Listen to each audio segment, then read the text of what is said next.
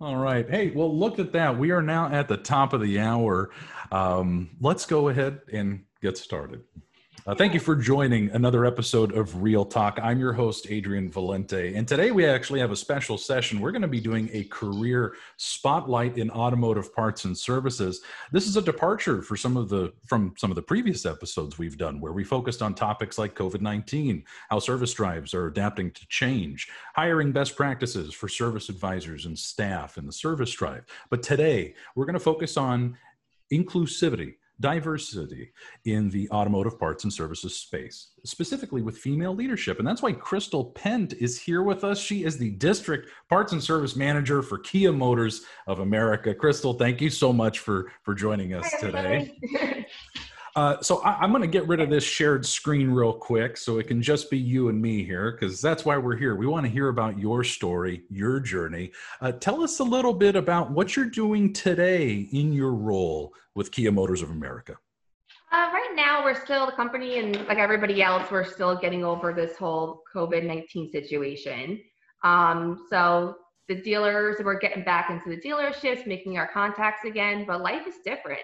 Um, a lot of everyone's wearing the mask when we go into the dealerships. We have to make sure that we're being quick and to the point, and we don't want to put any of the dealers at risk and the same thing. So it's kind of getting back to normalcy around here in the eastern region at least, but still not 100% back to the uh, good old days pre-COVID.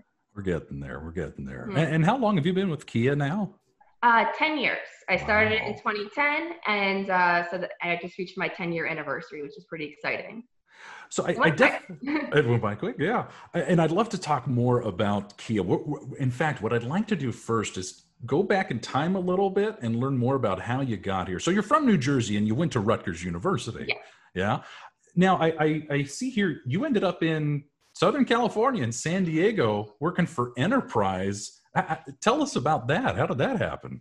Yeah, so I graduated college and I was kind of going through the same thing that most people do after college. They, they are struggling to get a job or figure out their identity. And the last thing you want to do when you move home from college is go back to your parents' house again. You had your freedom, you want more freedom.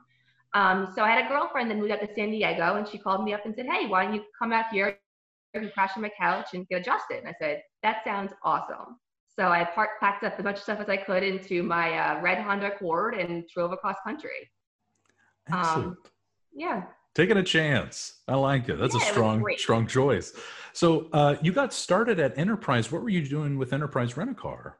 Uh, Enterprise, I, I, had a friend who was working at Enterprise at New Jersey, and she suggested it'd be a great job. Um, it, I joined their management trainee program, and this was back in 2006, right after college. 2007, I started. Um, they have a great management trainee program. It's kind of they they hire a lot of kids right out of college that are that have strong interpersonal skills and it's really kind of like a baptism by fire situation. They, they teach you how to sell, they teach you how to work hard, they teach you how to just basic business operations. So um, it was a great opportunity for me. Okay, so um, so you're in San Diego during this experience with Enterprise Rent a Car, uh, but then you came back out to the East Coast and ended up at New in New York. You were working for Mint Cars on Demand. Yeah. Tell us about that. Mint Car, I got an opportunity to go out to Manhattan and launch a startup company. It was called Mint Cars on Demand. It was kind of structured off Zipcar at the time, which Zipcar was really kind of um, on fire at that time. Zipcar was a car sharing program. So the, the gentleman that started Mint Cars on Demand, he had some a lot of parking spaces properties throughout the city, like New York City parking uh, building. So he actually started this car sharing program and he just needed someone to kind of help him build it and start it going, just making the phone calls, reaching the customers, helping with the marketing. So it was just me, him, and a, you know, technician that was helping us put all the technology in the car and started from there. It was, it was a really exciting opportunity. Yeah, especially to go from such a big company and corporation like Enterprise now to a, a startup environment in New York. Um, so you did that for a little bit, but but what brought you to Kia after being at Mint? Well, Mint got the opportunity to sell their operation to Action Enterprise. So now they, they sold their whole operation to Enterprise. That's Enterprise Cars. Um, so I decided that it was time to kind of, I wanted to look for something back closer to home in New Jersey. I was kind of getting beat up in New York City with the hustle and bustle of the subway every day. I just wanted a more uh, quiet life. So I um a recruiter called me and they had an opportunity for Kia Motors working in the consumer affairs department. And they called me up and asked me if I'd be interested. They told me it was going to be a really rough, rough job and wasn't sure if something that I'd be interested in, but they wanted to, they set the interview up for me. And I said, okay, let's see how it works. And 10 years later, I'm still here. Now, a lot of us on the line are, are, from parts and service. We got a lot of advisors, service directors, FODs on the line. Um, can you tell us a little bit more about consumer affairs? Like, what was being a consumer affairs analyst at Kia like? What did you do? Kia's model is they actually have, they have consumer affairs um, call centers that kind of deal with the customers that are they're call centers in Arizona and Texas that kind of deal with the mass volume of calls. The customers are complaining about experience at a dealership or um, a minor issue with the battery, something some a low level the call centers handle. But if it winds up becoming an escalated issue where it's perhaps a lemon law concern or might be a legal issue for Kia or the customer so heated, uh, before it goes to the our lawyers, the, the Eastern Regional Kia Consumer Affairs Department would handle these cases. So they were there was highly escalated cases that you were dealing with. Wow. And then from there you transitioned into retail marketing, I'm yes. seeing. So consumer affairs and dealing with that. Now retail marketing, what did that entail? The retail marketing, that was a really exciting time because you're you're helping the dealership at uh, dealerships. You're helping with the um, with the, the tier one and tier two and tier three marketing. You're helping set up the events and getting dealerships engaged in what they're doing on their own marketing level and putting together all the sales challenges. And it, it's kind of a tailspin between the parts and service and consumer affairs I was dealing with, and now I was dealing more of the retail sales and marketing.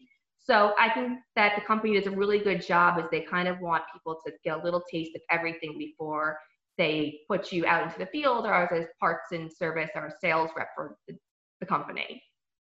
Nice. Uh, that is exciting. So you went from consumer affairs as an analyst to retail marketing operations as an analyst, and then you ended up as district parts and services manager. And it sounds like that's where now the recent couple of years have started. Tell us a, a bit about that transition.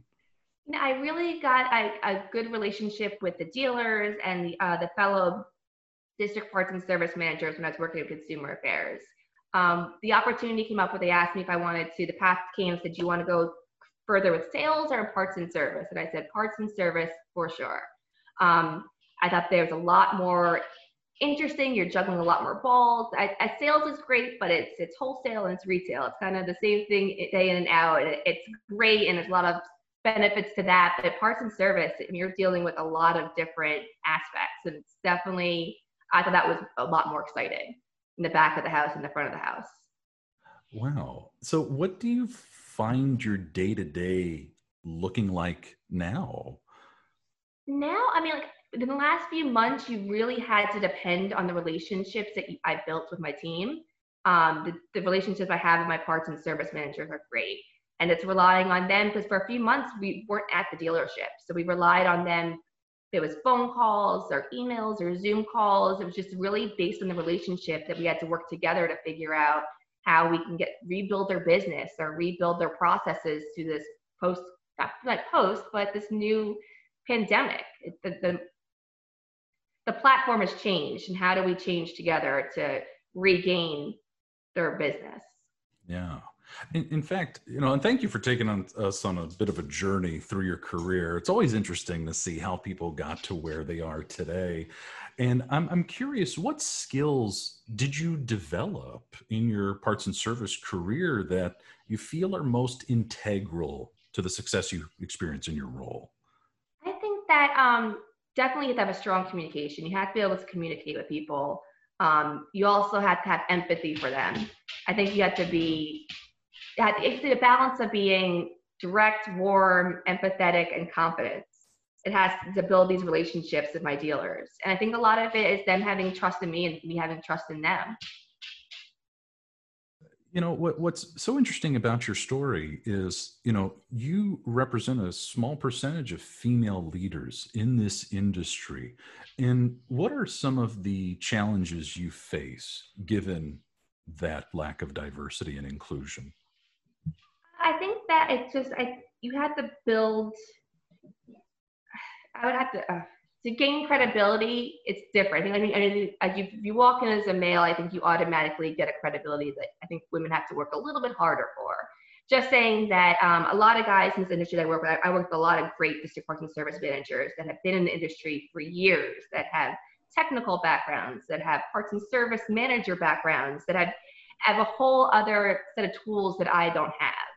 So I think that I had to build and work a little bit harder just to build the credibility with my dealerships. They trust me. Um, and I relied a lot on the knowledge of my colleagues to get there. So, you know, and I like the, how we're talking about relationships, leaning on your colleagues. So I'm interested to learn about whether you've had a mentor or maybe several mentors over the course of your career um, and how that might have helped you. Um, is, is, there any mentorship that's part Definitely. of your journey? I think uh, one thing again, like I have to go back to the, the current set, the current 11 guys that I work with right now have been fundamental and just always been there for me to support me from day one. Um, just anything I need, I can always call on them, count on them. So they've been great. But one particular person was um, who's now one of the only female executives in my company, at the time when I started in 2010, she was a national manager. And just seeing her as having, she had such a, um, a strong presence, but she was able to be direct without being harsh. And I always, now she's, again, now she's one of a, a very fierce executive in my company. And having her and seeing her early in my career as her having this big career and also being able to hold the, the, presence in a room. But she was also a mother, so I, I, it was a good opportunity for me to see somebody in their career that I could have it too. I could I could do what she was doing. Like I could have these these conversations with people and also have this great career and also be a great mom. So I think that was definitely a lasting um, impact in my mind. And and when she first became your mentor, you were much younger. Was this before you were married or had children? Yeah, yeah. This and, is back in 2010. So I was really new to the business, and she always did a great job. Her name was Michelle. Um, she always did a great job, kind of reaching out to all of us and just seeing how we were going. Um, and even to this day, she would will, will call me just to check up on me, to see how I'm doing, just to talk, to see how everything's going. And having somebody who's that high up in the organization just that cares about you was always was huge to me. So I hope one day I, maybe I can have the impact on somebody else as well because it's a lasting memory. And I don't think she even realizes that she's had this impact on me. Oh, so. I hope she's listening in, because uh, now, now here you are, successful career, older and wiser, three beautiful children. Um, mm-hmm. you know, the the thing you looked up to her, uh, now you have. Uh, that that must feel pretty special. Um, it is and you, you made a comment about how you hope that you know you can inspire others. So I, would love to hear if you have any advice you can share with other uh, women entering the automotive industry like maybe things you wish you heard or did hear that you want to pass on. I think that uh, one thing again is not to be yeah don't be intimidated. It's a intimidating field. You're working with a, you're working with a lot of guys and they're great people you're working with but it can be intimidating walking in to a room where you feel like everybody knows more than you, right? Um, and then also learn from the people around you. Learn from the people that have been. You have a, I'm sure at a dealership you have parts and service managers and service directors and GMs that have been in the business for a while. Try to learn as much as you can and soak in as much knowledge as you can from these group of people.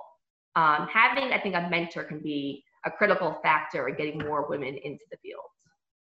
So I'm I'm I'm interested about this because um, I'm sure we have some folks on the line, and I've been in this position too, where I want a mentor, and I'm not exactly sure how to approach them or what to say, and sometimes that that fear or trepidation might cause a person to lock up and not explore that.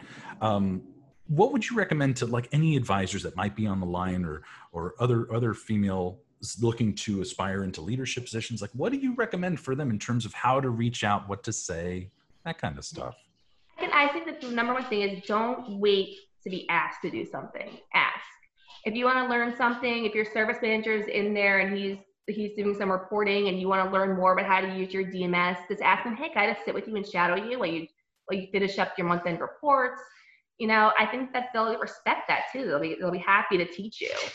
Um, so just reach out to the, the people around you, the tools you have around you to gain. I think that everyone, I wouldn't be intimidated by it. I think that people would actually really like being asked.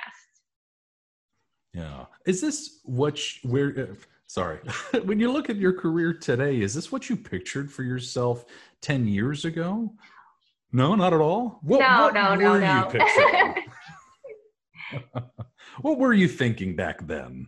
Where back was then, this going? I, mean, I honestly, I went to college. I went, I got a major in communication and I minored in political science. And I worked in a, a bunch of different political campaigns throughout college. And that's where I did my internship. And I thought I was going to hit the uh, Washington, D.C. and be some big shot political figure. So, and this, it kind of, it's a great career. And looking back on it, I've been so fortunate to just, I've kind of fallen into this great career path and I'm so blessed to have had these opportunities. And I've had um, wonderful managers that have given me opportunities to proceed my career or move forward with my career. And I've, I've really had a great team around me that's gotten to me where I am today. And I'm grateful for that. That's really great to hear. In in looking at the work you're doing today, um, you were mentioning earlier that you spend a lot of time in the field. Um, for some of us who may not be familiar with what that entails, can you share with us a little bit about what you're doing in the field, what that travel looks like?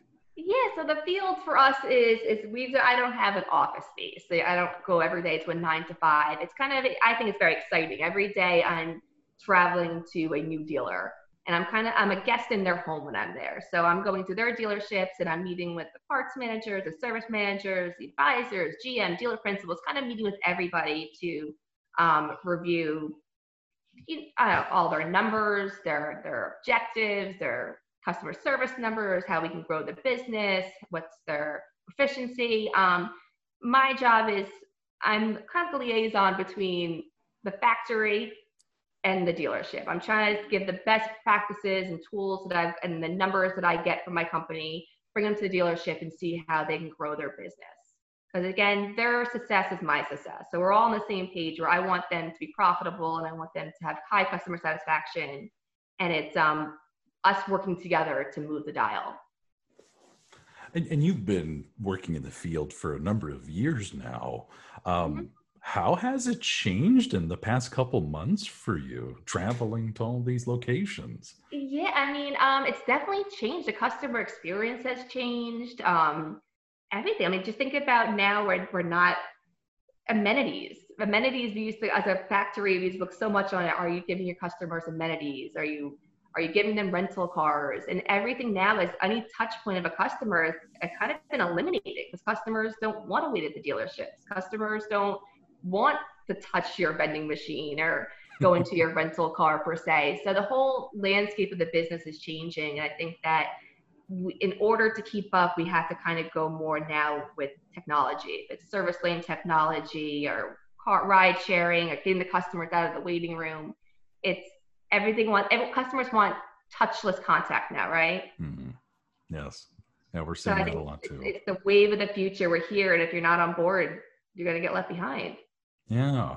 And I imagine that when you're on site visiting, you're consulting a lot of different types of folks on the team. I imagine you're sitting down mm-hmm. with service managers and directors. I'm sure you're ending up in the business office or accounting. And uh, do you also work uh, with the advisors directly as well? I try to build the with the advisors too. If it's just sometimes we'll do some training with them. I want to make sure that they, there are a lot of them are seeing the same numbers as I'm showing the service manager again, a lot of the numbers are, directed by them. If it's the customer satisfaction, how we can, um, I said that the three things a dealership that needs is, is people's processes and the place, facility.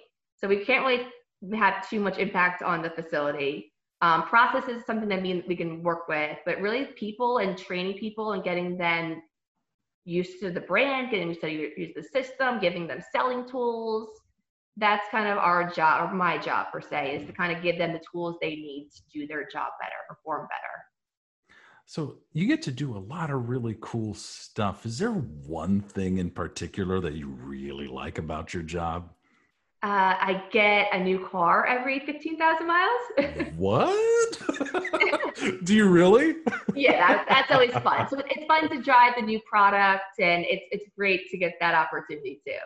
Nice. Yeah, so that's a fun part of the job. That's, that's oh, a perk. I'm a little jealous. That's super cool. He is he is making some neat cars.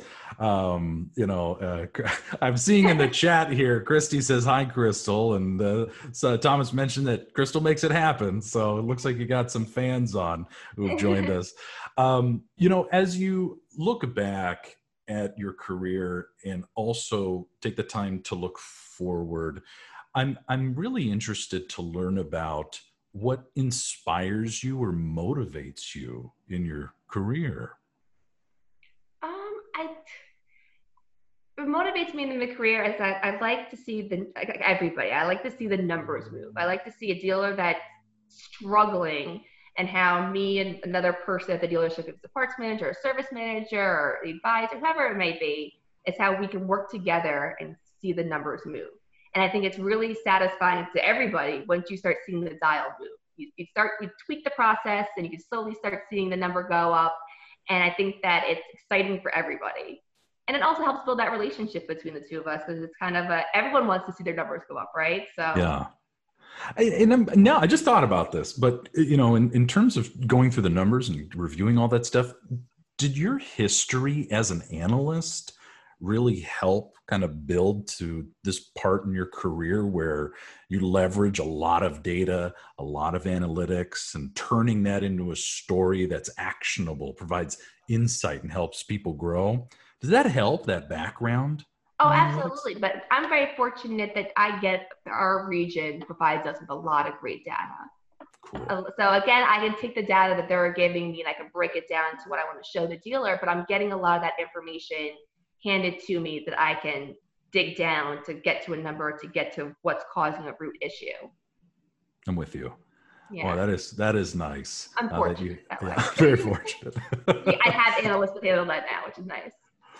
You know, when you talk about relationships and working with people, and you yourself are a female leader in this industry that can work with and inspire others.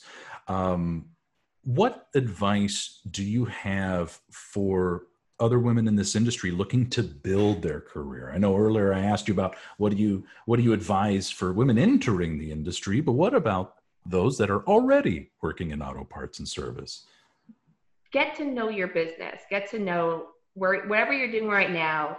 Learn as much as you can. Soak it in, um, and listen and learn from your colleagues. Like I said before, it's, it is really important to take it step by step. Your career is just not gonna you're not going to become an executive overnight. I'm not an executive yet. I hope to be there one day, like my Michelle. But um, just take it day by day, and again, learn from the people that are around you. Try to take it as much as you can, and don't wait to be given something to do. Ask to it. Don't ask. Don't wait for someone to teach you something. Ask to be taught.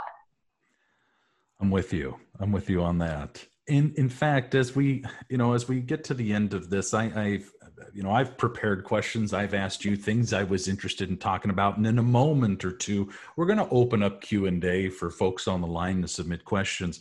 But i'd like to give you an opportunity if there's anything we didn't cover things you wanted to talk about i'd like to see if we can take that moment now to maybe bring up something i might have missed asking. I think right now, if we're going back into women at the future of women in this industry, I think right now is the time um, we're starting to see a lot of changes. We're getting a lot more female representation in the automotive industry. Yeah. Um, right now, we only make up 27% of the automotive industry, but we have Mary Barra, who's the CEO of GM. We have Pamela Fletcher, who's the VP of GM for design. We have Trudy Hardy, who's the VP of BMW, I believe. So we're seeing a lot more women become executives in this industry. So I think that it's time, our time's now. I think women are seeing the value in it and seeing the opportunity that it can have a career. Oh wow, sorry, I'm reading the comments. I got distracted by Allison's comment too. Allison says, "What a passionate, well-spoken powerhouse! Indeed, okay. you are, and that's why we're lucky you. to have you on today." But um, again, I think, I think that women are starting to see that being less intimidated by the field. Because a lot of women go into a dealership and they go right to sales. And I think we're seeing a lot. I'm seeing a lot more female service managers, which is great. I'm seeing a lot more female service advisors. I think that dealerships are trying to see that um, there's something very different about a female service advisor offers at a dealership. Mm-hmm. I think it's a compassion or a trust that women like to talk to other women. Um, so we're getting, we're seeing a lot more women enter the field. I think it's exciting. We're seeing it too. Uh, diversity and inclusion is really important to us at Sunbit. It's something we value and celebrate um, which was why having this opportunity to speak to you is so important to us to not only align with our mission, but to also use this platform to help promote uh, female empowerment and leadership in this industry. Um, and in fact, one of the Q and A questions that was coming in right now, I'm going to go through the rest here in a bit. But one of those, uh, one of the questions was asking exactly what you just talked about. You know, what do you think the future of parts and service holds for women? Um, is there anything that women can be doing now to help empower others in this industry? I would um I have to talk about their experience. Um, yeah. there's different groups that you can join. That just there's there's there's Facebook groups that you can join for women in parts and service, or like different forums you can join to get support or over different obstacles. I, am on a few of them myself, just so I can talk to other females in the industry um, if it's service female service managers or fixed operations directors. I think that it's important that we have our own network as well to empower each other. Excellent. Wise words to share as we Thank wrap you. this up. Um, what I'd like to do now for our audience is now is a good time to submit any questions. If you haven't already done so, go ahead and look at the bottom of your Zoom webinar control panel. You can use the Q&A button to submit questions to us, or you can use the chat functionality to submit questions to us as well. Let me go ahead and take a look at what's going on there. Um, Hillary asks, I've been a woman in the industry for several years. I know this has posed some challenges, but what are your biggest challenges as a woman? I think that it's just building, um, gosh, I would say I have always had I think, credibility. I think that, especially when I was younger in my career, I would walk into a dealership and I was in my late 20s and I was a young female walking in and telling somebody that's been in the industry for 30, 40 years how they can do their job better, right? So they're, they're looking at me and saying, how is she going to help me build my business? So I think that just the number one hump is just to kind of show them, hey, I can help you. Here's the tools that I, I have learned over my career that can get you where you need to go. And by, by doing that, if I don't know the answer to something, which I a lot of times don't know the answer to certain things, I always just try to make sure that I get back to the dealer with the right answer or get them what they need as soon as possible. So just building the credibility and the trust. Yeah, 100%. It, you know, imposter syndrome is a real thing folks deal with. Um, and I sense that might have been the case too early on in your career. Like, you know, who am I to be in this position? Or, you know, and you question yourself. But I think what we're learning from your story is put in the time, do the work, and trust in yourself. Be a sponge, you know, learn everything you can. And that experience and history will culminate in a successful career. Um, let me see what other questions might have come in here. Okay, let me check the chat as well, see if we have any there as well. Um, what is the thing in your career that has surprised you the most? Interesting question. Chris, that surprised you the most? Unexpected, maybe. Unexpected, I think that um, the amount of support I've gotten.